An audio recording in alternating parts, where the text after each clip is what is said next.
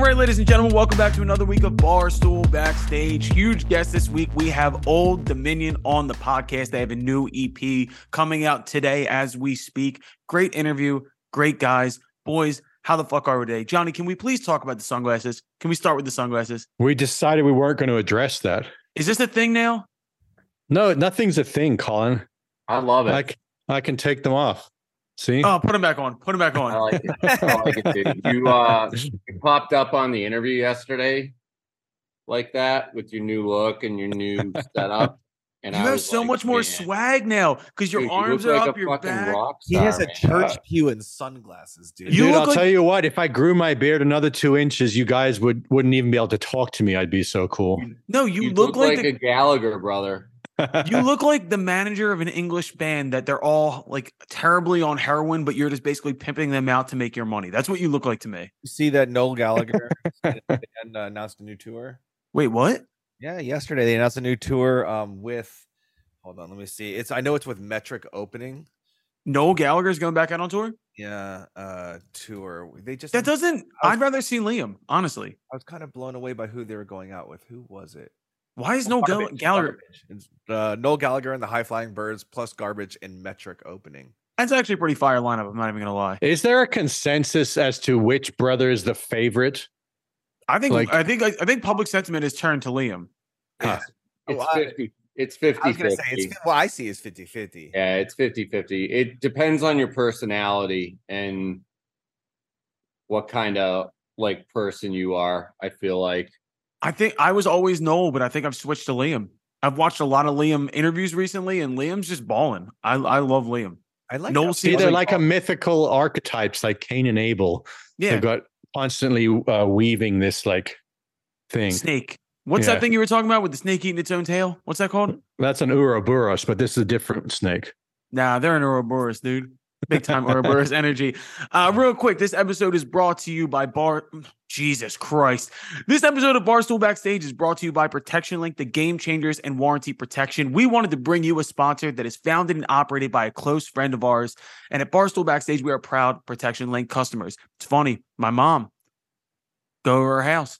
Her TV's half black. Half of her screen is just black. I said, Mom, what the fuck are you doing? You could have protection link. This could have been taken care of.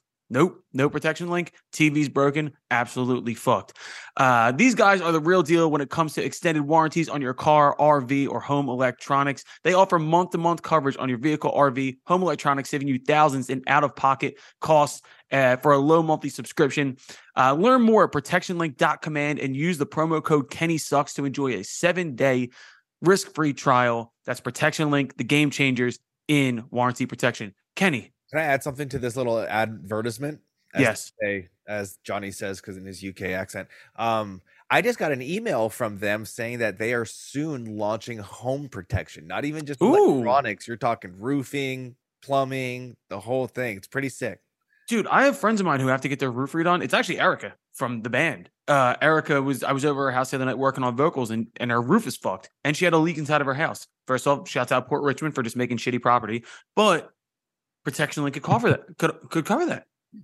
Damn, when are they launching that, Kenny? Do you know? I know it said coming soon, home protection beyond electronics. I was like, oh, Damn, we need to we need to make like a TV like a movie trailer for that. Coming soon. coming. Protection Link. coming. Can we go back a second? You said you went over to your mom's house.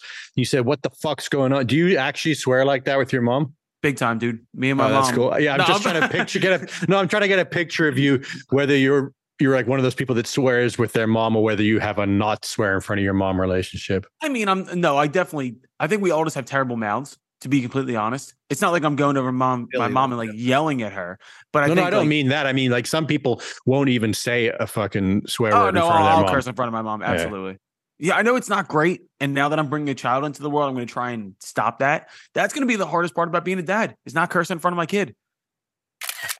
I got a friend who's snapping photos. Yeah, who's over here covert ops, dude? Oh, you got caught in 4K, son. Click. Uh, I got a friend with a kid and he swears a lot and he gave up early on trying not to swear and what they're trying. So I'm waiting to see how this plays out is basically just saying like, these are words you can say at home.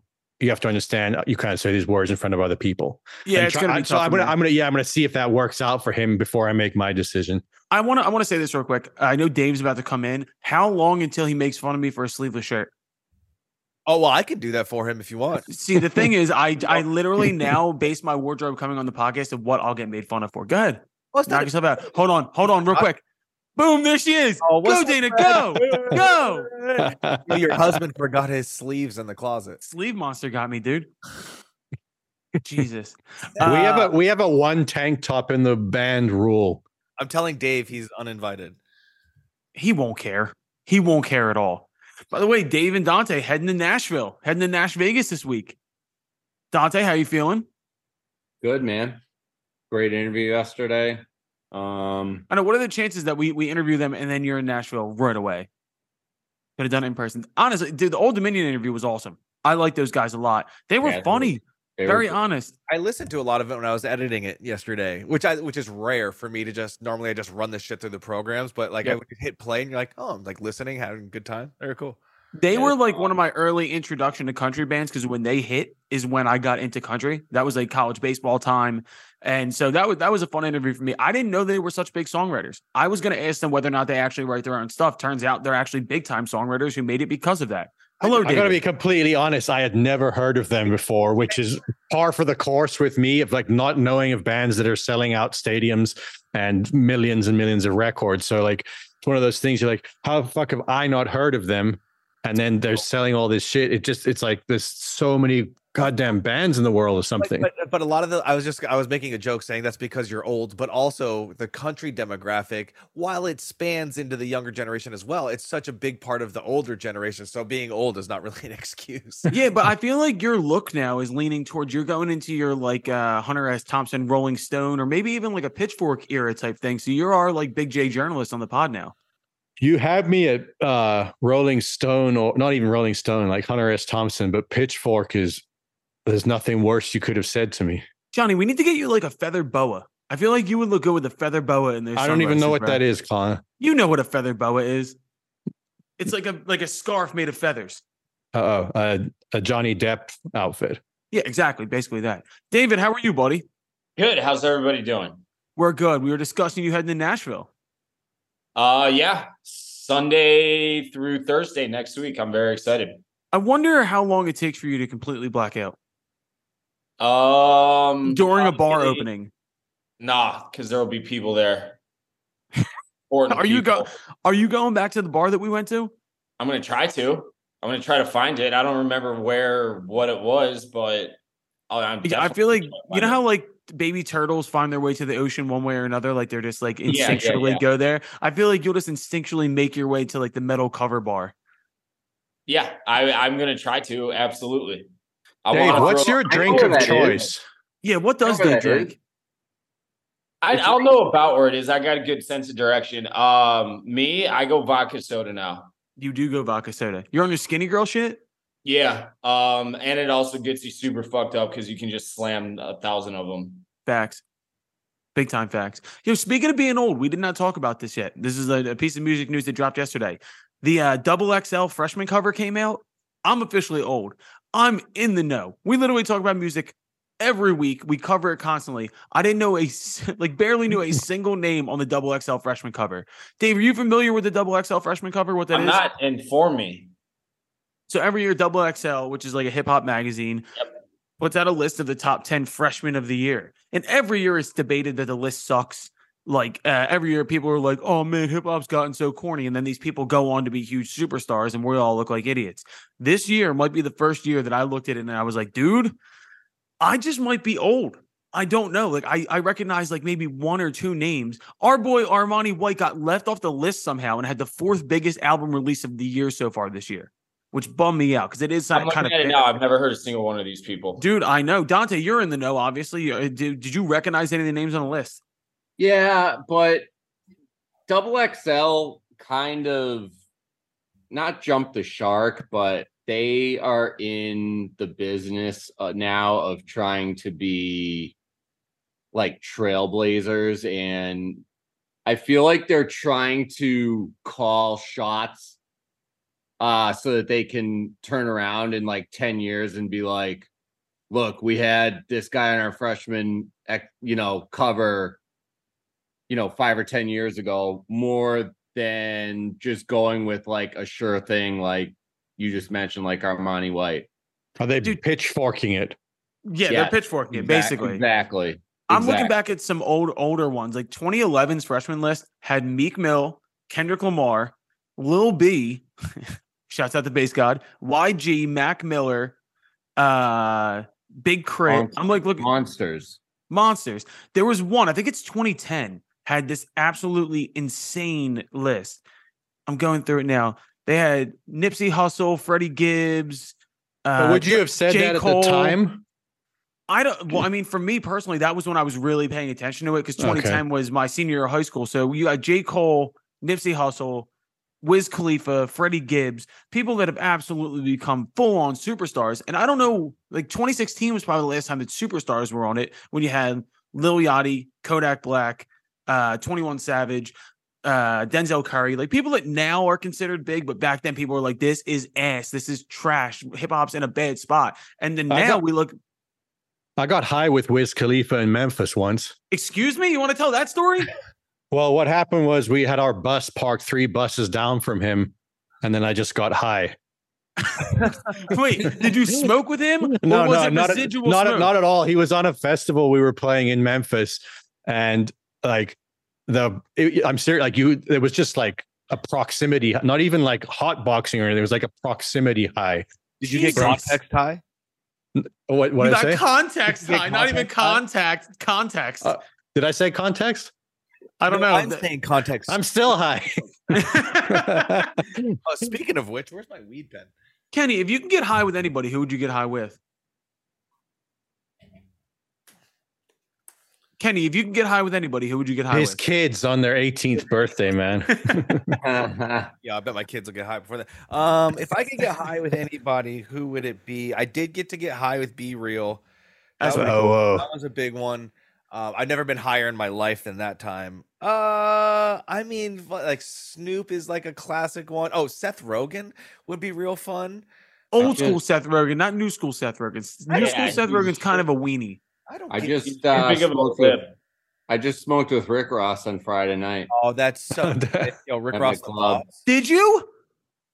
Oh, dude, they were passing around probably 15 to 20 blunts Yeah. an hour, Yeah. hour and a half they were there. Did you smoke it though?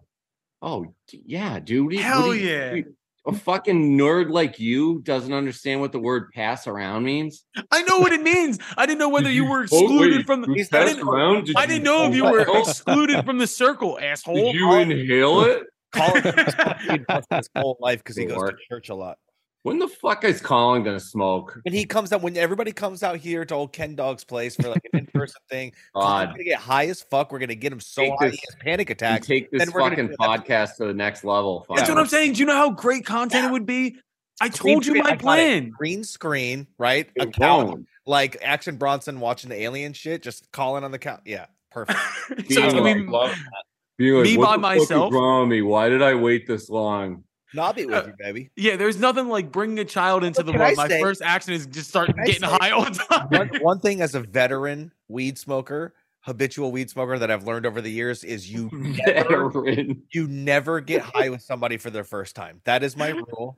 I will never do it. It is never What if I? for anybody. What if, what if I show up and you guys are like it's Veteran weed smoker. Yeah. Yeah, thank you for your service. You know what I mean? What if I show up and you guys are like, all right, it's time to get high, and I'm like, cool, I brought my own heroin. Don't worry. About it. oh, that'd be so sick. I bet heroin's awesome. Just start toasting spoons. if we're gonna do heroin, it's got to be in Philadelphia because I'm pretty sure I can get it very Oh, easily. true.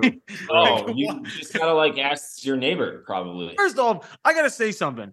This is off my list early. All these weenie politicians that are running for the the Republican seat or Republican presidency nomination. There's all these like B list Republicans that they're doing national tours of like basically what a disaster zones run by Democrat cities. There was like three different things I saw on Twitter. It was like these like shitty B list Republicans coming through. They're like, we're in Kensington, Pennsylvania. First off, it's Kensington, Philadelphia, you fucking losers. And they're like, look at this hellhole, this Democrat run hellhole. It's like, dude, you're literally walking around filming people at the worst stage of their life, Right, and like right. putting a camera Can in I, their face. can I say I hate to talk about it? Can I say like if I hear people talk about the violence in Chicago one more time, only for so some of them to realize it's not even in the top fucking ten. You stupid fucks! Shut up. It is. Uh, stop When you- using our cities. Yeah, they suck. Yeah. but let that be our problem. You're not We even don't top ten. Like, like These eight of, dudes the don't top, even. eight of the top ten are red cities. You're like, what, what are we talking about? The funniest part is all these dudes are going up against Trump, which is hilarious to me. They're like, we're gonna beat him by showcasing this. I'm like, dude, you're not beating, you're not beating the big dog, dude. He's gonna, he's gonna take say- that wait, nomination. listen, This is this is not an opinion piece at all. I'm just curious as like for somebody who who lost 2018 midterms, the 2020 election, the 2022 midterms, they're like fourth time's a charm. I just don't understand the like. Okay, this one's the one, you guys. Fourth time's the charm. Like, oh and man, same, same for the other side. Like, be better. For be better, sake. man. God Be damn it. better. Ken, Guys, can I just say, shut the fuck up? Who cares? would vote for Johnny for president. That'd be sick. Yo, if you run for president with Dude, those glasses if on, I'll did, if he did, like, like Don't you have to be born in America look- to run? Who cares? Listen, if if you gave like presidential addresses in that pew with that mic and those sunglasses, yo, leader of the free world, you Yeah. got my vote. Separate this church and state. I want a pew. Yo, did now. you see that? I don't I don't know if this was like actually real. I didn't look at the article, but um I saw it on Not the Onion, so I'm assuming it's very real. But um in Texas they're banning every every type of like you can't do burlesque shows or drag or anything in Oh. the presence of children. So now the Dallas Cowboy cheerleader, like anything sexually explicit. Oh, now the Dallas Cowboy cheerleaders are freaking the fuck out. Like, uh, what the fuck is this? I Like, can't wait until Jerry Jones comes us, out and right? he's Are like, they he's gonna like, get rid of nine-year-old beauty pageants too? that right, one on. I would that one I would back because that shit is fucking creepy as Creepy fuck. as hell, yeah. Real quick, I, I, this tweet just came across Twitter to me, and this this pertains to music, so we can get off whatever the fuck we were just talking about. This is a tweet from Paul McCartney. I don't know if anybody saw this. Been great to see such an exciting response to our forthcoming Beatles project. No one is more excited than us to be sharing something with you later this year. We've seen some confusion and speculation about it. Seems to be a lot of guesswork out there. Can't say too much, but at this stage, to be clear, nothing has been artificially or synthetically created. It's all real and we all play on it. We cleaned up some existing recordings, a process which has gone on for years. We hope you love it as much as we do. More news in due course. Is there a new Beatles album coming? It sounds like something an AI version of Paul McCartney would say. But don't you remember Paul McCartney was going to release some Beatles shit using John Lennon's voice and AI to like make Right, but I think that's what he's trying to clean up. But like, That's what so I'm saying. they- I, he's saying that that's not what they're doing. They're using old recordings. So are we getting like a revolver era Beatles album that never got released? Like that I'm in for. I don't. You know. Uh, I I generally fall on the side of not wanting to hear those things. Like I get the appeal of hearing unreleased things or bootlegs and that, but like if it was meant to come out, they would have put it out. Unless Yes. there was some situation where like a record label wouldn't put it out and now the artist wants to put it out. I have no interest in hearing what a record label 40 years later wants to remaster and turn into a piece of shit after the fact. Like the remasters never sound better than the originals True. ever. Here's a Um, so look, if Paul McCartney's personally involved in this, that's a little bit obviously different, but it's still you're missing two like critical people. It, it feels weird. Oh, I got a great comparison. You know what I mean? Beatles are trying to put out new shit that nobody's ever heard. Not probably a great idea. Sublime Mm. never put out a lot any posthumous shit. You know what I mean? So like Yeah. that's why it's so special that you have 40 ounces of freedom from 92. It's what we got. Dave, would you be excited if they put out a new Sublime album of shit that was recorded with Bradley before he died? I would listen to it. Yeah, I would. Yeah, Honestly, I would too. I Yeah. would listen to it, but like th- I Actually, Johnny's- I would be very excited for it. When they announced Roman Ramirez as their, actually, I still got Rome's number from Kenny in my phone book. Yo, should- I have tried to get Rome. Rome has told me three times he's down to come on. He wants to come on. And then when I hit him with the circling back on this, I get fucking big ghosted. I I, I don't know. a- just keep keep prep keep peppering, Kenny. You'll Yeah, get it. yeah, You'll He get came it. to an AWOL show. He knows what's up. Let's go. Just just send him a Zoom link and see what happens. We'll just sit here and Can I wait. send it to him right now and see if he pops Send him up? it right- yo, now. Do Send right him now. right now. He's so sick. I'm Just serious. keep Do it. peppering a pun, Dave. I'm sorry. Keep peppering Sublime. Isn't pepper Uh, like there- that was uh, not intentionally, but kind of a little bit, I guess. Um, but I don't like when they when they re I forget the name of the, the first Sublime with Rome album. I was like, fuck yeah! I was. I love that record. I I love that know. album. I What didn't are you like. saying, Kenny? Grow up. You don't like that record? Oh, dude. Okay. Can I say that? Like, this might be why he's not coming on the podcast, Kenny. I Yeah, I was gonna say. Honestly, I don't think he gives a shit either. He's an incredible producer, works with a lot of bands more than you'd ever think, and he's the sweetest guy on earth. But it's it's the it's the purity thing mm. for me, which I believe as a Sublime fan, I'm allowed to feel. Right? It was you know. Sublime was Sublime, and then like I go mm. and see him play in concert or play a show with them, and you got Rome, right, singing and playing guitar, and you got mm. Josh Freese on drums, and you're like, that's not fucking Sublime. That's zero percent Sublime. Like, I don't know, man. So speaking, Kenny, do you have any like unreleased AWOL like tracks or anything? I'm sure, yeah. Oh, yeah, I'm sure. leak leak that shit. I, sh- I- Yeah. I should extort him for money. You, you should extort him. yeah, yeah, yeah. Actually, do that right now. Be like, yo, man, you've been a real prick lately. Call him out right Was here it Aaron? on this podcast. Yo, don't You know- say his name. You know we didn't cover it all. Bonnaroo was last weekend. I completely fucking forgot about it. I Oh, actually and I did- always watch a Bonnaroo stream on whatever. their It's stream it's on Hulu now. They you yeah, can watch on, the full been festival on on Hulu Hulu. the last few years, and I didn't. I always watched the stream. That's how I discovered Still Woozy last year, and they're fucking awesome. Still Woozy's So I got a couple points about that. So Go ahead. one, Bonnaroo, while great, is such a muddy fucking shit show of festival. I've never Yep. seen more dead people on the ground on day three as I was walking to go see Billy Joel in my life. Now by dead people, you mean you mean like like day three out. of the festival on the curb, fucking, blah, blah, blah, you know. Uh, but that night, Billy Joel fucking kicked ass, and I got to see Robert Plant, dope. But Bonnaroo, I saw Hayley Williams came out and sang My with, uh, Hero. my hero with Foo Fighters, which was cool on paper, cool as a performance. She sang it in an interesting register, Yep. right? That I was like, it made the song different. I was like, oh, that's that's interesting. Have you ever heard the Paramore cover of that song? No, fuck no. It's- It's good. It's acoustic. It's awesome. yeah, I'm sure it's great. Honestly, I will say of all the festivals I've seen this year, Bonnaroo looked like it was actually probably the best. I Like, think it's it's always. It's. I've never been to it because I hate people and crowds and shit. But Mhm. I think that would be by far the best concert to go to. Bonnaroo's, No, I forgot. Bonnaroo's where I got in trouble for moving the bus. You tour moved the bus.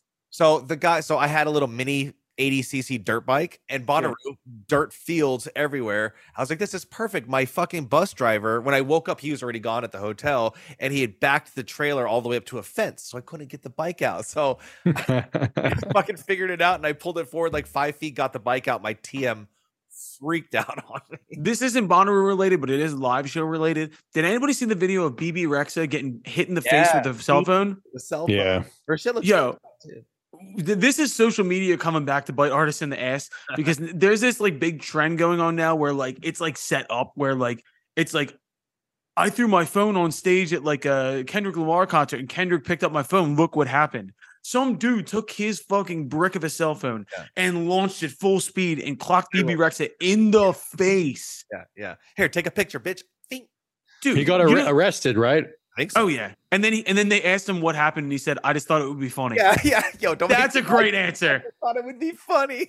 Dante, if you were D- Dante, if you were DJing and someone threw a cell phone and hit you, what would you do? Dude, I take about five or six cell phones a night from people that shove requests in my face. Um, or Shazam shit or show me their Spotify. I just take the phone, put it in my pocket, put them behind the dude. That's so sick. Dante, Dude. have you ever uh, had anybody try to order a drink from you? No. Have you seen those video? That video of that one chick she saw. oh yeah, yeah. From the DJ, Like, she's so let- wasted. yeah. What That- is the that's what- a great video but it but i'll tell you nothing teaches people quicker not to shove their fucking phone in someone's face than having it take away they they all stand there like what the fuck just happened and like they don't know what to do and a few of them will be like, "Wait, well, why'd you take my phone?" And I'll just be like, "I thought you were giving it to me," Right. Yeah. Yeah. and they don't know what to say. And some of them will get a security guard, but they never, you never see them again. So do you let- do you treat it like uh, when people throw their hats on the ice at, for a hat trick at hockey, where it just at the end they come collect their phones uh, in like a bin? dude? It. What do you I do with the get- phones? I will get like one request a month that is amazing and incredible, and I'll like high five or pound that person, and I will play it like almost immediately. But it is so rare. It's always fucking mm. Bad Bunny or a top five song that somebody acts like they need to remind you to play What were some of the you're good not ones? gonna play it otherwise. It's like, dude, it's fucking eleven o'clock. Like, chill yeah, out. I'm gonna You're play Dua fucking Lipa. hear it. Shut the fuck What up. were yeah. what were some of the good ones that you remember? Yeah. Um, I usually tweet them. Um, I don't know. Remember- I've been getting like recently. I think because she passed, obviously, but some like good Tina Turner songs. Oh Nice. yeah, yeah, yeah. That is a good. Um, it's usually, I mean, it's never anything current. It's always like old shit Yeah. that you forget about. And Can we, can we do a segment where we all bring in once a week the worst insult we've received on Twitter or Instagram or something and compare? Because I know Dave gets a lot of hate. I'm Oh, sure yeah. Kenny, at some point, you've got some. Colin, Great all you get is hate. I've got some fucking gems. The Great last idea, Time, the last time we did segments was the John Mayer Jam Band uh, conversation Oh, yeah. that we had. and the amount of hate that I got from that was so. let's s- please let's please do it. Honestly, um, Give us a hot Nine take. We need a hot 10. take right now. nine out of ten of my mean tweets will probably be from Johnny, so it'll probably be pretty good. No, I don't. I'm pretty nice with you on Twitter. I don't. Don't you feel like? And plus, I'm not always tweeting, so it could be one of my brothers. Johnny, You had a- your country good uh, yesterday. uh, maybe it is one of your brothers. They had a good one the other day or last week. I'm trying to remember what it was. Johnny, your lo- country shit la- yesterday on the text thread was making me die. Oh my god, that I was was fucking pretty hard. hard. Yeah. dude we had i got i got a great argument on uh, twitter i posted this long thing about like why zach bryan i think he's succeeding in the music industry and some dude just random dude because i'm getting a lot of people retweeting it and being like yeah this is fire and then some dude commented and was like yeah but he tweets like a 12 year old girl and i commented back and i was like yeah dude really good point uh, whenever we get a chance to talk to him, I'll make sure to bring that up. So he changed it. And the guy comments back, he's like, okay, cool. Thank you. Here are four examples. and I was like, you fucking dipshit. I was like, this is not how this works. I was like, not understand sarcasm? He's like, thank you so much. Here are four direct examples. I was like, yeah, that's what I'm gonna do. If I ever get the opportunity to talk to Zach Bryan, I'm gonna be like, yo, great music, but dude, can you uh, really start uh, manning up your tweeting style? The fuck out of here. Dude, Johnny shit yesterday. He said someone took Ed Sheeran and dipped him in the Mississippi. then he goes, "This sounds like an electric F one fifty. Here we go. This is a comment on a Kongos music video. Accordions belong in Mexican videos. I'm tired of their sound being rammed down our throats. The accordion has no place in rock music. So you're not Mexican enough to put an accordion in there? Dude, here's this this comment I'm about to send you is super offensive. So you I don't know if you want to read it out loud or not, but our manager framed this one and put it on his wall. Why did Oh how did God. the Mexicans appropriate the accordion? I thought the accordion was like a No, that's n- European- That like, is That's a not what happened. It's not what happened. Is America murdered the accordion. The rest of the world, accordion's just like a part of life. Like the, all of Latin America, South America, Europe, Yeah. Africa, South they're- Africa, they're even. big in Italy.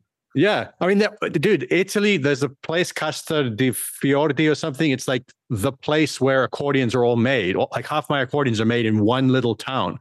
America, I think it was this dude Lawrence Welk in the '70s. Like your grandparents probably know this dude who played these corny ass polkas on TV and like single-handedly, I think, murdered the accordion for like 40 years because everyone's like, "Fuck that instrument, it's corny as shit." Boys, what do we have to do to get the accordion back into popular culture? Johnny, Well, what's that's what I the was talking step? about with Old Dominion on in the interview. It's like there's a video they had where they're playing it. You just need more people playing it in a cool way to like change the narrative. Can I, can I give a if, uh, compliment? i- if Ice Spice was on stage, like twerking her ass, and Oh, then that- had an accordion going, oh, that ruins it. Can I give a compliment? Just a rare thing, right? So I need everybody to shut the fuck up. Um, if anybody, if anybody could bring the accordion back in any type of cool way, hundred percent, it's Johnny. This is weird, but Kongos. I've always said this. While their music is great, and the songwriting is great. Their live show is so much heavier than I think anybody who's just a listener would realize. And when you hear some of the accordion shit, dun dun da da da da, whatever the fucking song that is, dude, it's fucking dope. If that's not cool, I don't know what is. Dante, do you remember a couple years ago when like the pan flute became like the hottest thing in hip hop? Where like Justin Uh, Bieber. that. there there was a bunch of different there's a bunch of different songs that like the beat was just like a fucking like a recorder. Yeah. We need to get you on like a Playboi Carti album playing the accordion and have that shit run back. I'm working There on. was that moment in the early two like 2009 2010 there were a couple like house tracks that had accordion they were massive in europe dante i'm sure you know the ones i'm talking about there was like these little accordion melodies that were huge but i don't know it needs something Trying else to like think now. What's i have that? to look up the names It's, it's, like, like, Avicii probably had it. I feel like Avicii was an accordion guy. that that kind of thing but it wasn't it wasn't him All right, before we get before we get into the interview, before we get into the Old Dominion interview, let's real quick go over what the fuck we've been listening to because I have a good one. I'm sure Dante's bo- like chomping at the bit for this. Has anybody ever heard of Danielle Ponder? Mm-mm. This unbelievable artist that my drummer Jimmy found. That it's like um, she has a very similar voice to uh, Brittany Howard from Alabama Shakes, Mhm. but ju- it's like if Brittany Howard sang over Danger Mouse instrumentals. It's fucking. I want to see if this will come on. Are you just picking that up? no, that shit never works. All right, cool, great, awesome new microphone. Uh, check out "So Long" by Brittany Ponder. No, Play it from your uh. Jesus, Danielle Ponder. Um, I also don't want to get taken down, but uh, Danielle Ponder definitely what I've been listening to. Uh, other than that, a lot of the head and the heart, and I've been running back Childish Gambino. Uh, Redbone came on the other day, and I just forgot how Redbone, fucking like- gr- He did a Native uh, American band. no Redbone, the song by Childish Gambino. Oh, yo. okay. He did. I think I want to say it was a Fallon performance or something. One of those late night TV shows where he played Redbone. and Shirtless. stuff shirtless, and it was just the sickest fucking. And then I watched a couple of concerts on on YouTube because I haven't had the opportunity to see him. But like, dude, his shows are so good. I have to say this, and this is a, a thing for all TikTok artists out there.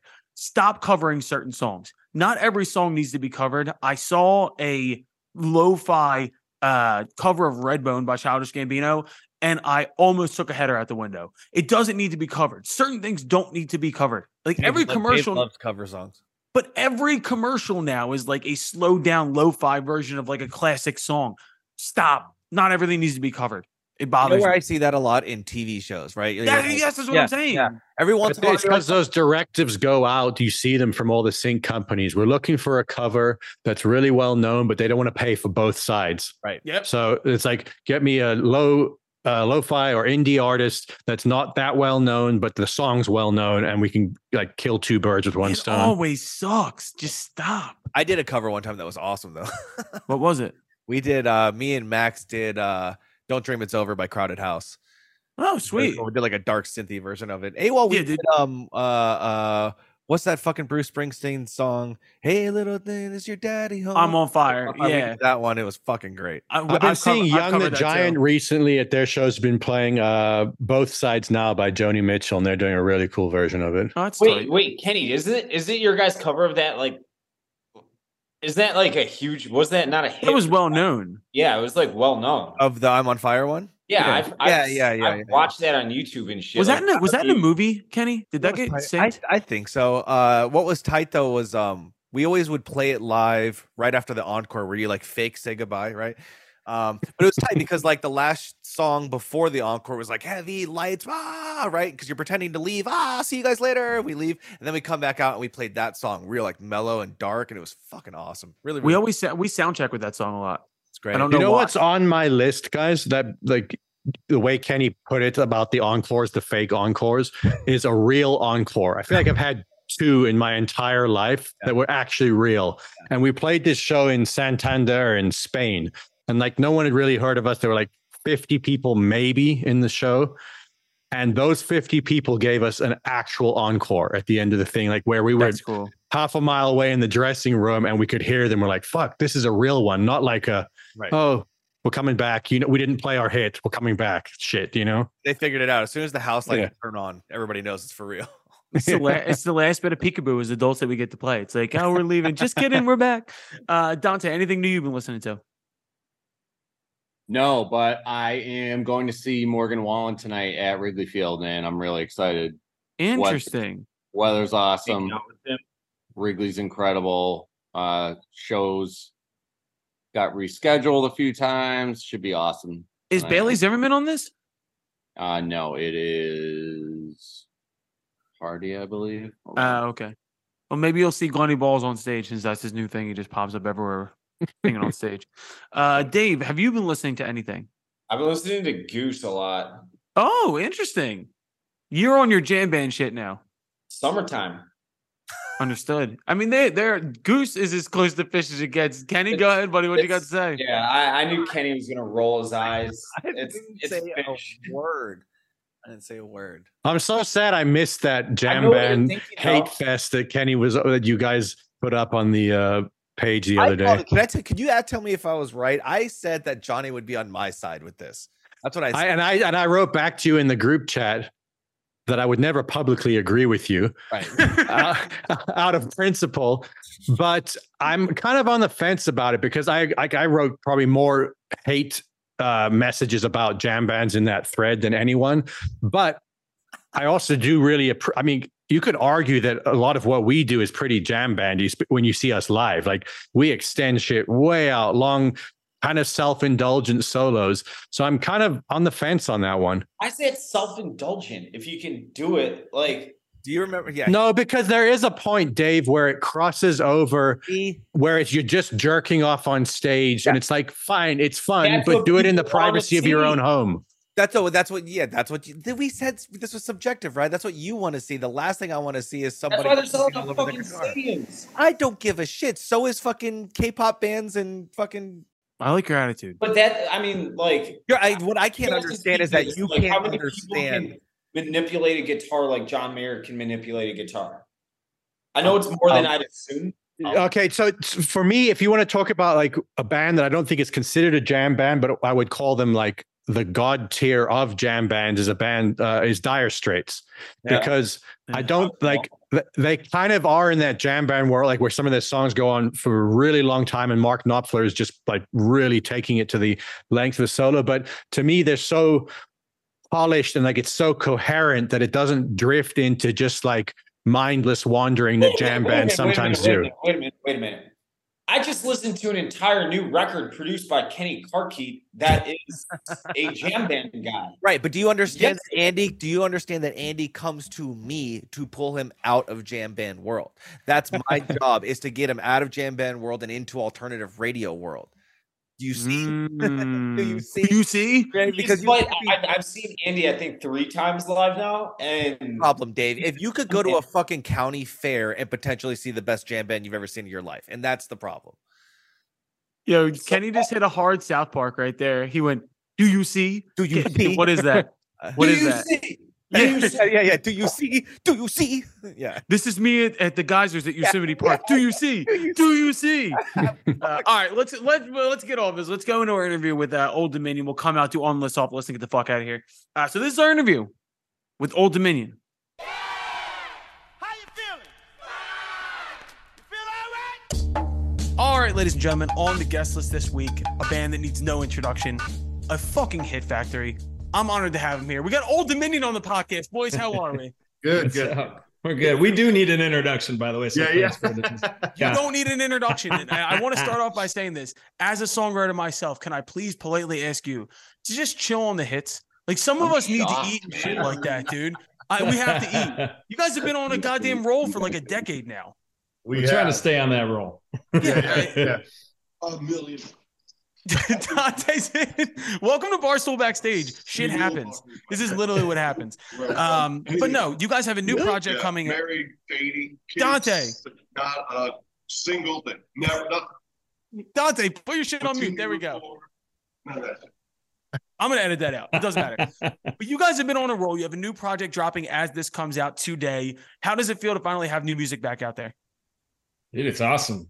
I mean, it's like you know we're constantly creating, constantly writing. So every time we get to drop new music, it's like it's like Christmas, man. It really I mean, It's, it's it's exciting because it's like we work on it for so long, but it's like when you finally get to put it out in the world, it's a little nerve wracking, but it's you know we feel pretty confident at this point. So it's exciting to see. I mean, how many feel. how many ACMs do you guys have to win for Group of the Year before you finally feel confident putting something out and being like, I think we got this on lock? Dude, that, the minute we lose that edge, you know, the, the minute we we lose that like voice in the back of our heads that says we're not good enough, uh, that's when we lose it all, man. Do you Well, I still- I was going to say right off the bat, just reading reading up on you guys a bit. Obviously, you started as songwriters, perhaps before doing this as a as a band. Like, as, as that the front thing? Is that inform the fact that you guys are here with the humility right off the bat, saying you need an introduction? Like, you don't come across immediately off the bat like artists do. Do you know what I mean?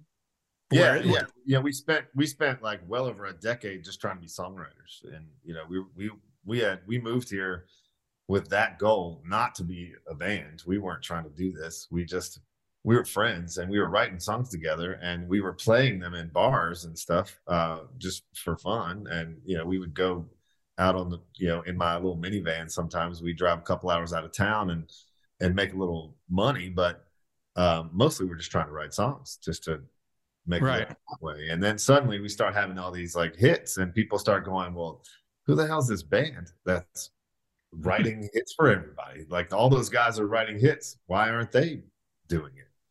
And that was the answer. And then we decided to try to do it, and they were like, "Why are these guys trying to do this?" yeah, totally. Yeah, they were. They were like, "Wow, you're songwriters. You're not a band. No, you Yeah. can't have a record deal." Yeah, they're saying that so that you keep feeding them the songs. You don't get to keep them for yourselves. I know how Nashville works. I know how this shit works. I mean, was there actual resistance that you met with that in in terms of the the oh, scene or the industry? Oh We yeah, got we turned got down turned by down by every label, sometimes multiple times. Actually, we're we're on Sony. We got turned down twice, I think, by Sony. Yeah. And uh, it wasn't until um, we got signed out of Sony New York. Sony New York basically called Nashville and said, "I know you've passed on this band before, but we're signing them, so work them." You know.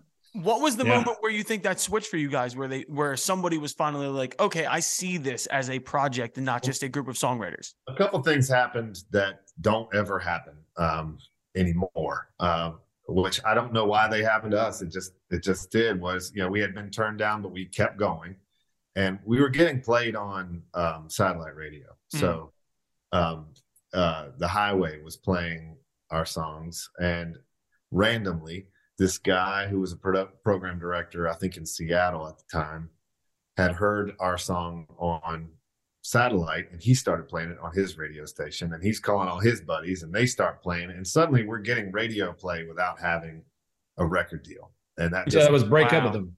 yeah It so had break, to have been. yeah so break up with them starts getting played on ra- on you know a handful of radio stations and then suddenly it turns into you know a dozen radio stations and then a few more start getting added on and then we get invited to um, be the opening act on the Kenny Chesney tour. Um, That's where I saw you guys originally, and you played at Joe's on Weed Street back then. Right. Oh, right. yeah. So, so we were this, you know, we were this band who's driving around in this shitty van, but suddenly have some song, some radio stations playing, and we're going to be the first unsigned band to ever get invited onto a stadium tour. So Jesus. then at that point, it's like okay, like at that No, point, no. a- Actually, at that point, we thought, oh, it's a no brainer.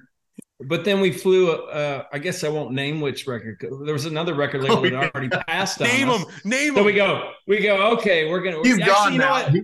Actually, I will name him because it's a great story. yeah, Uh, yeah, so he, he, we- he would laugh at it. he would laugh. Espo at John Esposito at uh, Warner Brothers. So we they'd already passed on us, but they called us up and go, you know what? Maybe we made a mistake. We want to come see another show. And we go, oh, here we go. They fly down. I think we were in Atlanta or somewhere. Play this theater. Amazing show. I mean, we just tear it down. The crowd's going crazy. We have a couple hits in our bag of songwriters. We got the Chesney tour, like you said. radio mm-hmm. starting to play the thing. They have a blast. We're like, cool. We're signing with Warner Brothers. And then the next day, our manager called and he's like, they passed. And we're like, what? What are you talking about? So, so we're going, okay, well, there's no way you can ever get a record deal. What else could we possibly do to tee it up? And, uh, And then, you know, they went through Sony New York and then said, Hey, we have this band, we have all this stuff. And New York called Sony Nashville and said, We're signing this band. Great story about Espo, though. The reason I'll, I'll call him by name is a couple of years after we had Break Up with Them was a big hit. And we had, I think, a couple hits. And we were playing this uh, at Country Radio Seminar in Nashville a couple of years later. We're hanging backstage and uh, we saw him and he's like, Hey guys. And, you know, we give him a big hug and we're talking. He's like, Man, you guys are doing so great. I'm so, I'm so proud of you. And we're like, Thank you, man. Thank you. And then there's like, there was a little lull for a second and he goes, I fucked up. Okay. Yes. All right. All right. Yes. yes. you know you've done something right when you can get a record label person to be like, I That's fucked right. up, dude. Honestly, I fucked up. Yeah, yeah. It's, yeah. It's funny because we talk, me, Johnny, and Dante, we're all musicians, we're all in the industry, and we try and explain to Dave the ins and outs and kind of like the backwards way that some of this shit happens. You guys were on the Kenny Chesney tour, had number one hits, songwriting number ones, and you still couldn't get the fucking ball over the line. But honestly, Yeah. it seems like it worked out pretty well for you guys. The Kenny Chesney thing does bring this up to me. What does he mean to you in your career? Like, how big of a push was Kenny for you guys? And man, he's still a big push. He's still a huge part of our lives. And you know, he he he didn't want us necessarily on that first tour. He didn't know who we were. We actually had the same like management company and Mhm. and uh we we kind of got got onto it and he was like, Yeah, yeah, sure, you know, put him on. And then, you know, after on that first tour, he was like, Oh, damn, these guys are good. and you know, and and he was like, we we just hit it off as people, and his fans kind of seemed to gravitate towards us. So then we got asked back, and then the next year it was like, it just really solidified our friendship.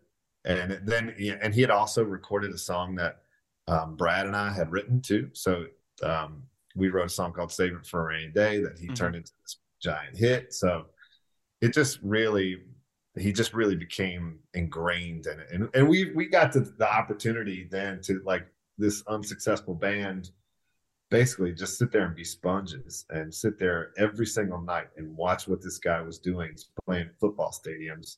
People are just like you know it's a full-on lifestyle that this guy has created. So we just sat there every night and watched every move he made and just tried to model everything we did after what he did you know as far as like how to treat your crew and how to treat your opening acts and you know how to treat your fans and how to build a set list and you know how to pick your songs and he just he was just he was the benchmark for it all On that exact note, so I think what year did you guys originally? Was it 2015? I think so yeah yes because we had a lot of 2015 when so I saw you. I, I'm in Chicago. Colin's out in Philly.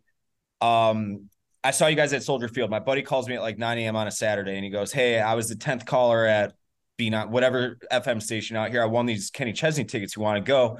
And I'm like, "Absolutely, beautiful summer day. Let's do it." And um, part of the deal was I got to we got to meet you guys backstage yeah and I had I saw you guys at Joe's on Weed Street. I want to say it was that same week. Probably, uh, yeah. the tour, and I, I'm sure you guys know Ed Warm really well. Dante Yeah. and I know him really well. Oh yeah. A good friend of mine too. And um, I was like, these guys are fucking awesome. They're opening for Chesney. They just opened in front of or played in front of like 200 people at Joe's on Weed Street like last night or two nights ago. So we won these tickets. I got to meet you guys, and I learned that you were um big time Red Wings fans and big time Detroit sports fans and everything. And this is in the heart of the Hawks winning all their Stanley Cups. And I walk up to you guys just being a drunk asshole, mid 25 year old. I'm like, hey, how about those Red Wings? How about the Blackhawks? And you guys just completely laughed it off instead of telling me to fuck off like I would have. yeah yeah this is this is so this is like the butterfly effect moment. This cretin Yes. comes up and busts your balls, and then like seven years later, you're sitting talking to him on a goddamn. yeah i know right that's the way the world works right I think I know what probably happened is like I'm the Detroit hockey guy, and none of the other guys know. You probably busted their balls. They're like, "What's a Red Wing?" They're all like, "Get this guy the fuck out of here!" And you're like, "Yo, let me talk to you for a minute, and bro." we're just That's happy that- exactly that's exactly how it, I I opened it. I'm like, hey, who's the who's the Red Wings fan? Then you Yeah, took we're a just- picture. I still have it on Facebook and everything. I'm like, yeah, it's me and the Old Dominion guys, are best buds. The We're best just part happy is anytime anytime anybody busts Trevor's balls, we're just like, yes, get him. I think Johnny did ask a good question too, kind of about the time that you guys spent as songwriters and the time before the band really took off. And I think it oddly correlates with Kenny's career in a way because Kenny didn't hit it right away. Kenny had to kind of like Right. fight out of those early stages and then getting to be what he was.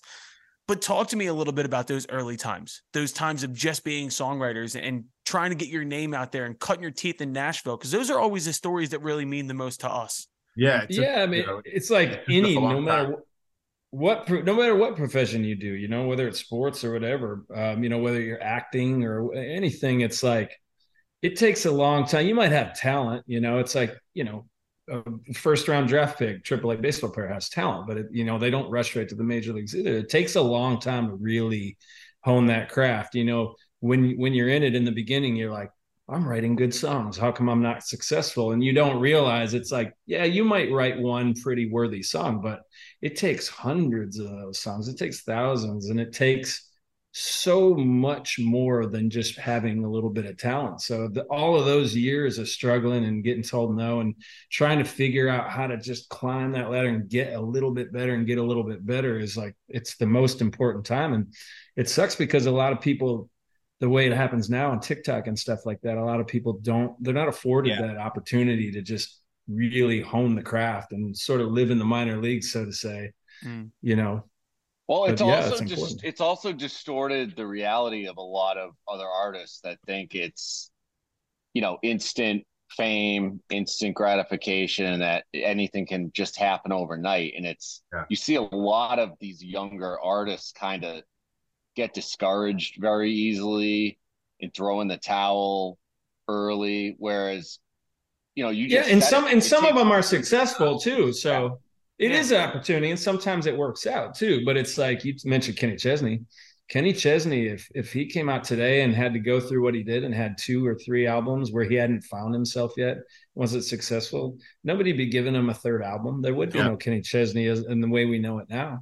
But that I is think one- there's like an He's such a inverse graph story. sometimes with the longevity of a band and the talent is the longer it takes Huh. for the the real talent to shine uh, often not always Sure. and my aim is to be one of those musicians that's only discovered 200 years after my death so that somewhere deep in my soul i can know well yeah it's because i was so goddamn good and no one could appreciate it at the time No one understood it. right. Yeah. So you, you you want that Van Gogh arc or like uh, one of those yeah like artists that's vivaldi only even you know Yeah, have you ever seen that? composers You ever seen that documentary called "Searching for Sugar Man"? Yes, Yeah, yeah. Kenny loves that documentary. Yeah, yeah, yeah. Yeah. the guy's like famous in an entire other country, and he doesn't even realize it. He I doesn't. do I do appreciate like the the that's a that's a nice fucking spin zone on just being a downtrodden musician. It's like no no no I'll be respected after I'm gone. Yeah, I'll yeah. get poverty You- my whole life. Do you Yeah. guys listen? Do you guys listen back to stuff that you wrote very early Oh, on in your career? And do you do you because we hear everything. We hear guys that say, "Oh, I can't listen to it. I cringe. It's it's so bad. I'm embarrassed by it." And then we hear guys that are like, "No, I love to because it takes me back to that place I was in my life. I remember that exact moment when I was writing that, and you can kind of see the evolution process and and appreciate Yeah. it for what it is. Well, how, Yeah, how do you guys? Sometimes we pull stuff up just to make ourselves laugh. You know, Yeah. we pull stuff up because you know back in like Trevor was sort of saying earlier, you're writing these songs. You're like, why isn't anybody recording them? And then you can kind of you know you get ten years down the road and you turn around and listen to them. You're like, oh, no I wonder get it. recorded this shit. I get it. You're sitting there like these guys aren't deep enough. They don't understand this. And then you're like, well, Yeah, those yeah. things suck. Yeah, this is Yeah. terrible. But What- You guys are we do laugh at ourselves a lot. You guys are harsh critics, but let's let's plug the let's plug the uh, new EP real quick, uh, since that's pretty much the reason we're having you on here. Yeah. One question I love to ask because we always get a different response is why an EP versus an LP? Mm. Man, I mean, really, the the simple truth is, um, we just don't have the full thing ready yet, and we're Mm. going like we're working on it. Like we we're we've been texting back and forth, mixed notes all day on the whole rest of the project. So there's a whole big dump coming later. But um, you know, and the the way people listen to music now, partially it's beneficial to, to release smaller amounts, but Yep. with our fans at least, because if we released 12 songs they would gobble them up, and then three months later, they'd be going, "What's next?" And Yep. so you know, and then we were like, "Well, shit, we got to put together something else." So now we can we have the benefit of releasing a little bit here, and then once the next batch is ready, a little bit more, and then we can give them the full album uh, later on. I mean, Is that, that really something even in country music that we talk about that a lot in pop and the alternative rock world that like you're just constantly having to do single, single, single to keep that appetite going. You're saying it's even starting to kind of affect country, which I would have suspected would be a little more album driven, but you're saying it is kind of starting to creep in there. That I think, it, I think it's different for for uh, for different artists. You know, Uh-huh. someone like you know Morgan Wallen dumps you know 50 songs on an album and puts it out. Everybody loves it, and he just keeps kind of doing that. And we're just not that artist. You know, Right. We, we definitely are a little bit more benefiting from little bits at a time. I think you we, gotta it changing a little bit though, where I think like I'm excited about watching this happen this year and the way we're doing it because I do think it has been frustrating sometimes where we do write a lot and I think we could release music sooner, you know, but then we drop an Mhm. album, we're like, I guess it'll be two and a half, three years before we do another one. I do like the idea of we, you know, we'll probably put the rest of this album out soon and we can go right to work. And if we get some new stuff we love, there's nothing that stops us from putting it out next year. At least putting out little portions of it, you know. Well, yeah, yeah, I guess also because uh, uh, how many of you are writing in the band? Is everyone writing? Yeah, to some degree, everyone writes. Um, we have some, you know, we we've done it in various different ways. We've made albums where we all went into the studio with no songs, and we just wrote and recorded the entire album all together. Or, um, you know, but and then we've had songs where it's like I was a writer on it, and two outs, two other writers were, and we recorded that song. Or Trevor and I wrote a song, and so this next project is sort of a mix of all of that. We have songs that are older, songs that we all wrote in the studio, songs that you know a few of us were a part of. So it's it's kind of a hodgepodge. are you guys bringing in outside writers as well? We have a We like, never writing had- circle, you know, that that we write with all the time, that we've written with for years, and they they write with us all the time. We get, I, cause we've had a lot of, we've had like Luke Dick, who writes for Miranda Lambert, who's a good buddy of ours on the podcast. My buddy Rob Snyder, who writes for Luke Combs. Like, I enjoy that Nashville cycle of like everybody gets to work with everybody, but then you're also seeing situations like Hardy and Morgan Wallen where they're just buddies and they get together and they write songs and they happen to all be hits. I was curious, being that you're all songwriters, were you territorial or were you bringing other people in as well? We've all, I mean, you know, like Matthew and, and Brad and I have had publishing deals in town. We moved to mm-hmm. Nashville to be writers. So we have been immersed in that songwriting world for, for a long time. And then we kind of found each other and we, we had sort of our tight knit circle of writers that we wrote with a lot, but we write with, you know, a lot of the same guys. But when it comes to the band, it's like, you know, we were writing all year, you know, I, you know, together and apart. So we do amass a little catalog of songs where when it comes time to go into the studio, we can comb through those. But I think most it's more likely to be an Old Dominion song if we wrote it together in some capacity. I was Do actually you- just going to ask what what's the aesthetic or like the criteria that would have you bring a song to the band as opposed to trying to pitch to another artist? If you think it's if it's great, super badass. yeah, yeah. and these days, these days, if we think it's great, we'll bring it up. And you know, Yeah. you gotta have a thick skin in this band because you might have a song that you think's great, and everybody else goes, "It's not, it's not hitting me, man." Now, I, well, I, I'll tell you a song that is great, and I used to, little uh little full disclosure here. I used to be a, a pretty big DJ back in the day, so I know I know my music, and I know when I hear a hit. And two weeks ago, I'm driving in my car, and I'm listening to the highway, and "Should Have Married You" comes on, smash. and I was like, wow, this is a really, really well written, just great song. Um, and then the, I think it was Reagan, uh, plugged it afterwards and said it was off your guys' new EP, new music coming out. And then day, like literally a day later, Dave is like, I think I can get Old Dominion on the show. And I was like, oh my God, I just, stars are aligning. I just heard Right that song. It's fucking mind blowing. How did Thank that you. song come about? Where, who's responsible for it? Where did it come from? That one is one that we wrote in the studio. We we had a day in the studio uh, when we were making this this whole project, and uh, that our producer Shane was a little late that day, and um, so we we were like, well, we can work on some like overdub things, or or we can try to write something. And so um, I had had that, that piano part. I'm not a piano player, but I was in a hotel room like a couple of years ago uh, on a day off, and uh, I had taken a couple gummies, and I'm sitting up there, you know, like trying, He's trying to like write something. So I like, so I, you know, I created this whole loop and I had it on my phone, and I brought it up to the guys and, and played it for them, and I had this title called "I Would Have Married You," and it was a little bit different, and it just wasn't hitting right. And uh, somebody, I think it might have been Brad, uh, who was like, "What if it was I should have married you?"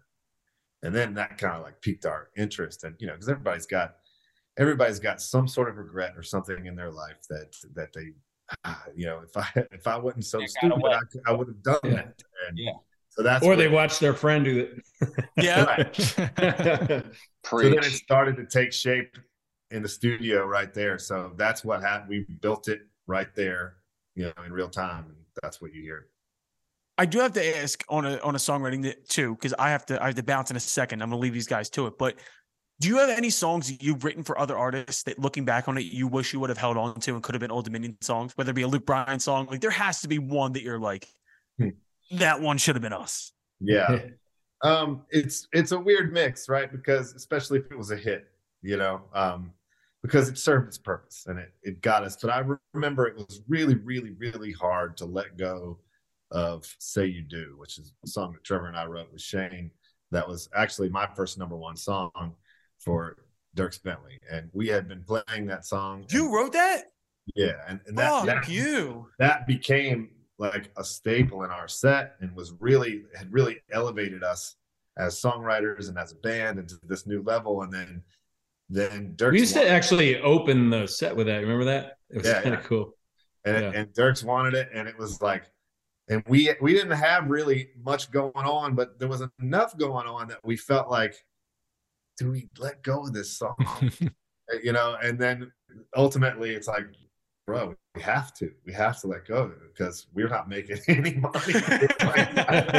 You gotta like we worked so hard for this moment you know and and so it's it showed up and he did a great job on it uh, you know luckily and um and it served its purpose but that one was really really tough to let go of. I didn't know you guys did that. Such a great song. thank you Thank you. Don't mean I to love rub how- that I in. love, how, I love how honest you guys are, though. Like that's that's real life situation. Like oh yeah it was tough man it was it was like oh shit It, it was. It was like that was probably the last one we let go of that we really felt tied to. Because after that, it was like the scales tipped. I think Yeah. with the band. Can I make just a, this is like a little inside thing just from me. I was watching the video for I was on a boat that day. Yeah. And I'm an accordion player. You can probably see somewhere in the background there. I've got accordions.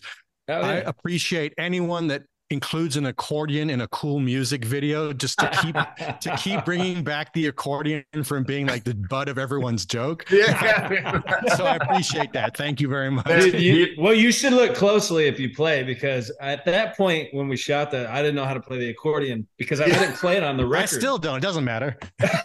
if you look It's at my fingers, I'm like, I have no idea what I'm doing. But like, actually, our buddy Dave Cohen, he always comes in the studio with us when we cut our albums, and I, you know, he he dropped accordion on it, and so uh, we would just throw it in the tracks if we were playing it live. You know, it just it would be playing in there. But Brad one day was like, "Oh, you should you should learn the accordion and play that part." and I was like, "Oh, that'd be cool." And he's like, "Actually, no." He's like, "That would take you years to learn." I don't know if he was like doing reverse psychology. I, I don't think what, he was i think he was being honest I know. I think he was just like had a lack of faith in me, and and so, uh, which understandably, because I was like, but then he said that I was like, oh, wouldn't I'm like one song, like I could learn that in a day if I had to, and so he's like, no, you could not. So it was like this unofficial bet, and just randomly one day, the uh, our Martin guitar rep texted me, and she was like.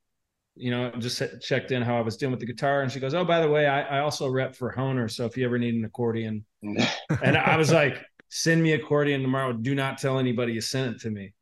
And so like I had this whole secret plan. I called Dave up. I was like, Dave, you got to teach me how to play. I was on a boat that day. I, I want to just bring it out on stage. So he taught me.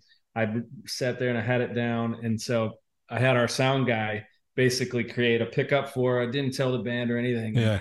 One night we were about to play that song, and and it like I grabbed it secretly, and it kind of honked, and Matt was like, Yeah, it "What are you, like what are you doing?" I'm I'm like talking to the crowd, and I'm like, all of a sudden I hear this little, and I'm like, what was that? And I look over and there's Trevor. He's squeezing this his organ again. Yeah, he's holding his accordion. I'm like, what are you about to do, man? He's like, what do you mean, man? I'm about to play this accordion. I was like, okay, here we go. It was, I Is that- I don't know if you know that joke is uh what's the definition of perfect pitch? Is when you uh, throw your accordion in the trash and it lands on a banjo. solid. How did you guys meet Brad? Brad, I know he's not here, but he is. I'm not trying to kiss anyone's ass. He is a badass guitarist. Oh, like, oh no, he is he is badass. No, like any job, not just for not just by country standards, but he could hang with oh yeah, He's pretty a- much anybody. How, how did he? How did have you guys known him forever or? Yeah, so like the way the whole band, like the short story is, you know, I went to middle school with the drummer with Whit, and then he went to college at JMU with Geoff and Brad. So they were all Geoff and and Whit were in a band together in college and at JMU, and Brad was also in another band in the same circles, and then I was going up and playing shows with them, and so we we knew Brad. And then we all sort of moved to Nashville one by one, and then Brad ended up moving here too. And uh, we had this other guitar player at the time. His name's Devin Malone, um, and he was, you know, playing with us. But he we weren't making any money, so he was taking paying gigs here and there. And Brad was always the substitute for for our original guy. And it got to this point where Brad was there more than the original guy. And so, you know, we had we had a little sit down. We are like, man, do you want to be in this band or not? And you know, our friend was like, at the time, he was like, man, I gotta, I gotta pay my bills. I can't keep doing this. Um, and we were like, okay, cool, no, no sweat. And then called Brad and said, you want to be in the band? And he was like, yeah, let's do it. Well, he was actually like, "No." I know he did. At first, he was like, I swore I would never be in another band. We're like, dude, we could write all the time, man. It'd be fun. He's like, it took some convincing. How is this now as starting as writers and then dealing with now the the tour schedule and the tour life affected your lives with families with on all that sort of thing? oh, it's terrible.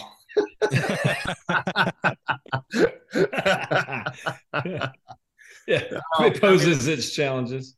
it's a real challenge. It's been it was a real challenge, you know, especially when it first started. Um, but it was also such a slow build, man. You know, Yeah. it's like we we had been doing this for such a long time before it ever took off. You know, so it was sort of part of life, and you know, the kids know it's part of life, and now they get you know they get to see some pretty cool stuff. Yeah. That- that- it's not too bad, but it, it is a it is a bit of a you know a mind fuck at first. What Yeah, it was like a rocket ship taking off, but it's kind of like there's there's some balance, I think, at this point. What was the biggest like mind fuck for you guys? Like, what what was the moment that you like looked at each other and were like, "Holy shit, we we made it." There's, there's there's a few times. I mean, you know, one of the times when we shot the video for "Break Up with Them," you know, with this first video we shot, we're like, I can't because we always had this motto in the band of like we would uh, we we just like if we'd start getting too serious about something or talking about something, we'd be like, it doesn't matter. This is never going to work anyway. Like, there's no way these Yeah. five idiots are going to make it, so it's never going to work. Whatever. And so when we had a hit song, you know, and break up with them was climb when we shot the video, we were like, oh, let's do this Back to the Future type video, and we were like, we should get a DeLorean. That was one of the things. And then a DeLorean showed up, and we're like, freaking DeLorean. so You know, then you're like, we're like we can just speak something into existence now. yeah. But also, I think when we won our first award too, it was still, you know, it's constantly like, I don't know. Sometimes we still feel that way, like we're still trying to prove ourselves. But like when we we had been nominated for an award, but which we thought was a big deal, we were like, we're never going to actually win. So I think the first time we won, like our whole team just went crazy, and it was this giant celebration, and it was like, wow, like we might actually be here for real. That was a, always that was a big moment. I always say the first the time that I really knew we made it is when, as a joke, we recorded an album. We re-recorded our whole third album with meows, and we just we just went in and meowed the entire album and went into the record label and, and said, "Put this out." And they were like, "What?" And we were like, "We want to put it out as meows." And so they did. And my buddy, one of my buddies, called me and he was like, "Bro." When you can do something like that, you made it. Like That's like a big middle finger to everybody. yeah. I probably got like a billion streams too. it, it, it streamed way better than anybody thought it was going to. Oh yeah. No, I love it. Uh, well, you guys, you guys are awesome. Not surprised at all. You got a huge summer coming up with this tour, the new EP. Anything you'd like to tell your fans that are listening? We usually uh, we have a lot of aspiring musicians like ourselves that tune into the podcast. There anything you guys would tell your younger selves or people in the position you were, your younger selves out there grinding, trying not to get, you know, beaten down by the trials and tribulations of being in the industry? Any advice for them out there? Yeah, I think you know the thing that we always say to people. I mean, you're going to get beat down. You know, that's just that's just the nature of it. You're going to, and you have to love what you're doing. And uh, you, you know, I th- think you get to people like like you guys and like us. It's, it it becomes something that you there's no there's no question. You're just going to do it. And but but when you are doing it, the thing that we always say, and it's hard to do, but you can't chase after what you think people want to hear uh, because you'll miss. You're always going to be a little bit behind because if you're listening to the radio and you're going, we need to write something like that, those songs are years old and the writers in the town are on to something else and the artists are looking for what's next. So you're always going to be just a little bit behind if you're chasing after what you think people want to hear. So it's it's hard to do but it's really important the the success that we had as writers and as a band came when we decided that we wanted to write music that we liked and that moved us and the minute that we turned inward and went fuck all that let's just do what we want to do that's the minute everybody went what the hell are they doing Yeah, who are and these started guys? paying attention to what we were doing Yeah. Fuck yeah. Yeah, that's love great. I mean, it's such a great kind of profound esoteric idea, really, that looking inward actually opens you up to everyone. So that's really great to hear. Absolutely I love it. Well, Old Dominion, you can check them out. Their uh, next tour kicks off in September. Is that a hometown show for you, Trevor? Van Andel Arena in Grand Rapids. Uh, it's close. Yeah. I love, Um, dude. Grand Rapids is such a great city. Yeah. It is Oh, a I great love, city. I love Grand Rapids. Very slept on. And then it's wrapping it up in. Uh, you guys are on tour for a few months. Wraps up in uh, December. Nashville. Check them out. Uh, check out the new EP, Memory Lane, available on all Friday? streaming services. Correct? friday yep Yeah, so recording Wednesday. It drops when you guys are hearing this now. It's it's out on Apple, Spotify, anywhere you can find it, right? yep absolutely Really excited for it, guys. Thank you for everything. Uh, Yeah. Really appreciate it. Trevor, really well. One last parting parting comment. This is Barstool Sports. Who's winning the NFC North this year? Yeah. NFC North. Detroit fans are getting cocky. Lions or. Bears? Lions or Bears? Man, I, I know who I think it's going to be, but I, there's no way I'm going to say it because this band has watched me uh, fall No faith, man. No faith. so many times. It's so brutal to be a Lions I got the, li- I got the Lions. I'll say it. All right, you know what? I'm I'm going to say this right now. The Lions are going to win. I guarantee it. My man. My man. Okay, I'm with you. I'm with you. Thank you guys for everything. Right Yeah, on. All right, thank you all. Guys, It's uh, great to chat. I can't wait awesome. until you guys come to Chicago next. I can't wait to be out there. I've seen you guys like five times now, so Oh, dude, Big fan. epic. Come say hi. Hell yeah. hopping on. Thanks, All right, fellas. Right on, man. Thank you all. All right, that was Old Dominion. Go check that out on tour. Go listen to the new EP. Once again, brought to you by ProtectionLink, by Dante, uh, the leaders in warranty protection for your house, your car, your RV, soon to be your roof, home electronics, all that. ProtectionLink. Sign up. Promo code Kenny sucks. Um, let's do on list off list. And my on list is very heartfelt, and I mean this in the truest sense possible. My on list is Extraction Two. Yep. If anybody has not seen Extraction 2 yet, I urge you stop what you're doing, go to Netflix, and watch it multiple times. Yeah. It is the greatest piece of cinema ever made. Wow. I have seen people murdered in so many different ways by Chris Hemsworth. Yeah. And I'm not spoiling anything here. I watched the man decimate an entire Chechnyan prison in one shot, run away, car chase onto a moving train. Yeah. Where he then grabs a 50 caliber machine gun, Oh, stands on top of the train, and shoots down multiple helicopters after killing a man with a shovel. Dude, I enjoyed it. It was, don't get me wrong; it was a lot of fun, but I had to suspend so much disbelief when I you see cummed. anyone go into a Georgian prison and not immediately get knocked the fuck out. I come twice. I gotta It say, was- I loved the second one. I had a great time watching it. I still think the first one was a little better.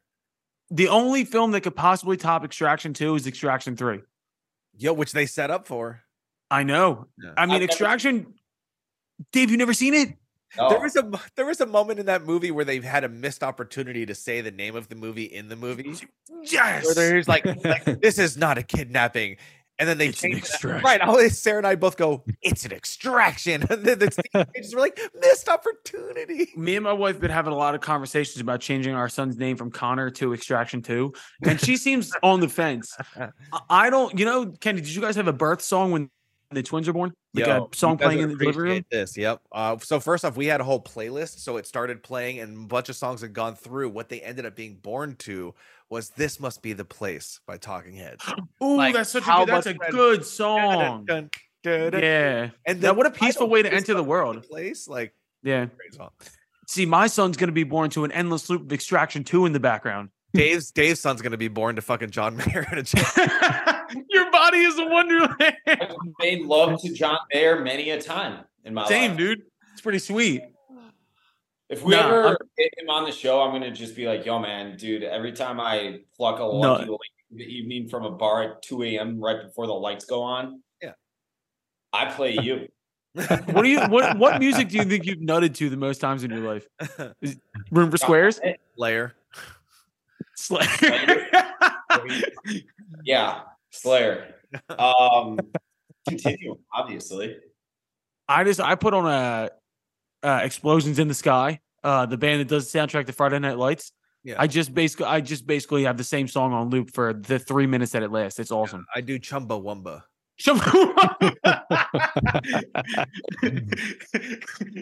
I do the Spin Doctors. I listened to. I had a '90s playlist going yesterday while I was cooking dinner, and uh, Spin Doctors came in, uh, came on, and I appreciated it. Yo, I love Spin Doctors. Dave, have you smoked anything good lately?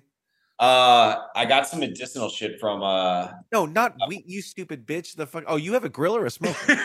Oh, well, I was cooking, not smoking any food. Um, I did a, a spatchcock.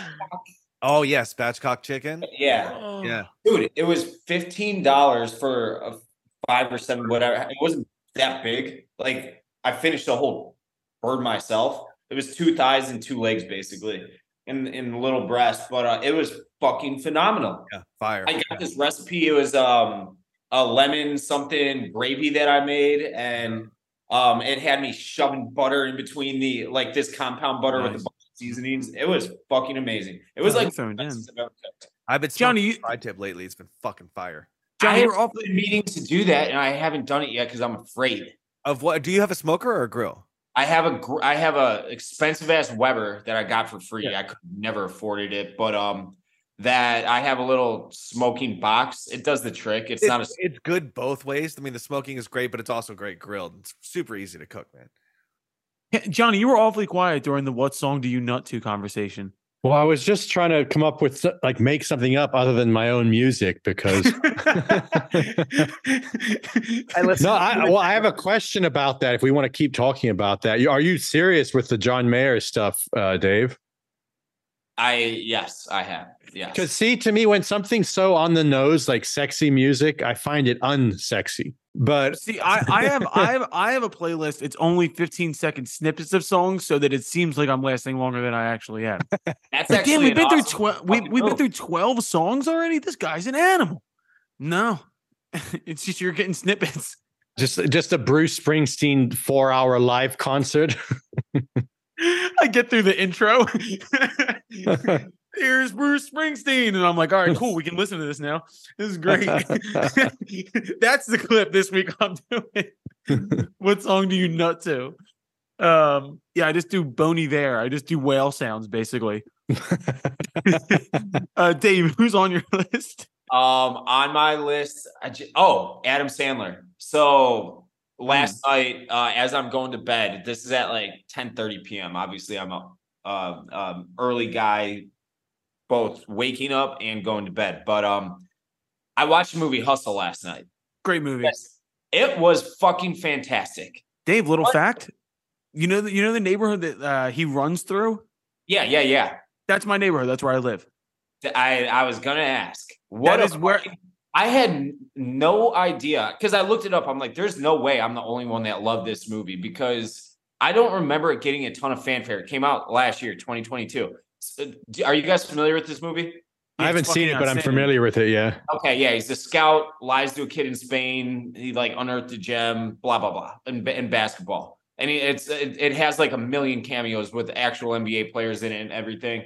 Anthony it Edwards. was a fucking fantastic movie. It got 93% on Rotten Tomatoes too. What are we talking about? This uh it's Adam Sandler's last movie, uh Hustle. Uh, did anybody see that movie Air? I heard it was good, but it wasn't it great. With, really with good. Matt Damon. Yeah, yeah, I heard it was really good, but I never. Saw I it. haven't seen it. But Speaking I of haven't Matt seen it. movies, yeah. But I highly recommend it. It's, it's a family movie. So watch it with the family. Great fucking movie. Has anybody Hustle's started, great. Uh, has anybody started Black Mirror? Yeah, the new season. No. I watched one episode, the first episode. It's Wait, which one? I I blend them all together. Which the, one's the, the one where like the girl realizes that Netflix basically is making a, a real time documentary about her life. I watched the one where the two dudes would make out in the uh video game. Oh, I have I've only seen that that one that I saw, but I'm stoked on the rest of them. Dude, And then the- some like hijacking. Well, I mean, I I I plan on starting The Bear season two today, which I'm very excited about. I Oh, love that, is that fucking out? show. That came out today, the full season. that first season really as good as everybody says? Yes, it's fucking uh, outstanding. yeah, I liked it a lot. Hey, Kenny, did you in ever- Chicago?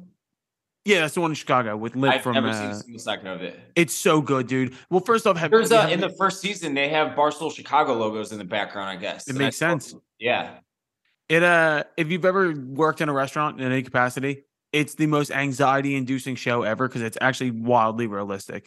Hmm. It's I- so working in a restaurant's not easy. It's not no, it's the most stressful shit in the entire world. Because the worst part is it's stressful, and then you remember that you're not like saving lives or doing rocket science. You're like, why the fuck am I so stressed out about this? None of this shit matters. None of this shit matters. I could literally never show up again, and it wouldn't fucking That's matter. what I play. That's what I say every night when I'm playing like Call of Duty, and people are so mad or they're screaming. You're like, "This isn't. You know what's gonna happen? You're gonna get in another game. It's gonna be okay, brother." Yeah, unplug the fucking system. It's not that big of a deal. out. Why are you? Kenny, what are you doing the rest of the night or day? I got until I got a couple hours to kill. You want to play some uh, duty? I after this? would love to, but I have to move back into my studio today and tomorrow. It's gonna be a fucking All of fatherly duty is what Kenny's gonna play. yeah. That's also that. Yeah, I, I might. You're not I- on a laptop, right? Can you show us the studio? Like take it in there. Oh no, I'm not. I have a camera attached to a TV up here, but you'll see it next time we meet. Did uh did we do an off list for this fucking submarine? Yo, can we do it now on the list? Uh, it's fucked up, right? Obviously, but the memes. Oh, they're so the good. submarine shit They're so good. unbelievable. Did you see somebody was trying to find the submarine by tracking sharks? The, I the guy Yeah, the I saw guy that. thought he he was getting it because he was following the migration patterns of sharks, something like that. Dude, it has been impossible to write anything this week because every single story is or like news outlet is dominated by this Titanic thing. Speaking of Elon Musk, I don't have an off the list, but I have another on the list.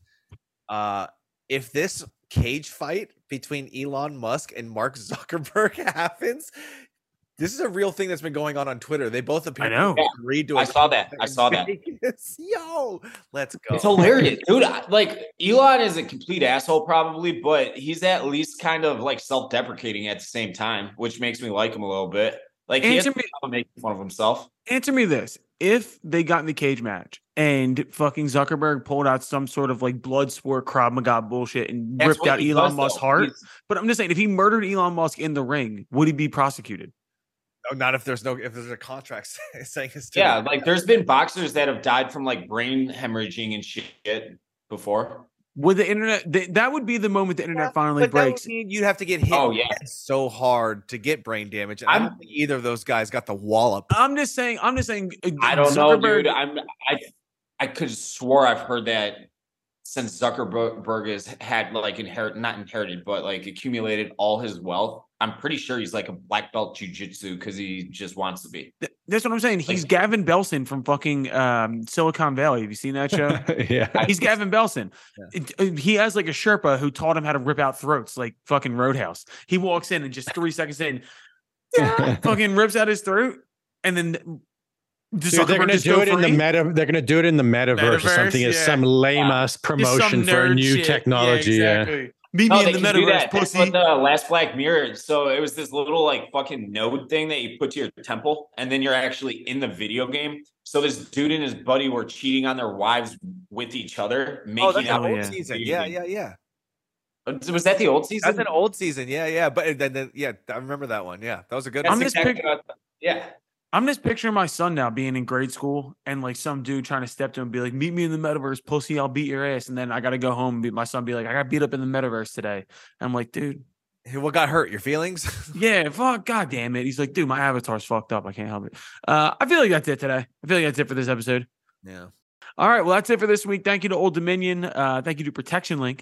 Uh, Dave and Dante down in Nashville. We'll see how that goes. If Dave, Dave, you have to go back to the bar. You have to find the Oh, bar. I, I'm going back to the bar. I just John, do you know what happened at this bar? I think I've heard the story, but you can re- refresh my memory. Me, Dave, and Dante moshed to a metal cover band called Guillotine. Uh, and then Dave got mad. be- that was the night where I got fucking hammered, and we went to that blues bar, and I tried to get to go up on stage, and they were like, "We're closing, we're like done playing in like ten minutes," and I was like, "Dude, please let me come up and play." And Dave was like, "Nah, for real, he's good, dude. I'll give you fifty bucks right now if you let him go up." And they're like, "Dude, get the fuck out of here!" And then I sulked. And I got even more hammered. And Dante came over, put his arm around me, and said, "Let's get you a hot dog, buddy." And then we went back to. We got the hot dog. we got the hot dog. Yeah. Someone Uh, needs to animate that story. Yes. I was like, I just wanted to play, man. I'm, I, I could have done it. And Dante across the fucking bar with my mosh skills. He did. He fucked me up, dude. Um, all right. That's well, actually thank- on tape. I'm pretty sure we got. it that. is on tape. I'm gonna put that back on Instagram. That's a good. Dave's strong, dude. Dave has a depth of hate and anger Dave's a within him. that he- Clydesdale. You know what I mean? He's like more of like a really strong donkey. Like Clyde's a Clydesdale. He's got the stature of a Clydesdale. I don't. Dave's Dave's surprisingly thick, dude. He's very thick. Dave, you didn't make fun of me once for not wearing sleeves today. I was disappointed. Yeah, I mean you're indoors. You're like not in public. That's fine. I mean, this is gonna be on the internet. it's I gonna know that, but like I'll wear a cutoff in my own house, but uh, I'm not going outside and I don't want to intimidate everybody. I didn't free the nipple. So there you go. All right. Fuck you guys. We'll see you next week.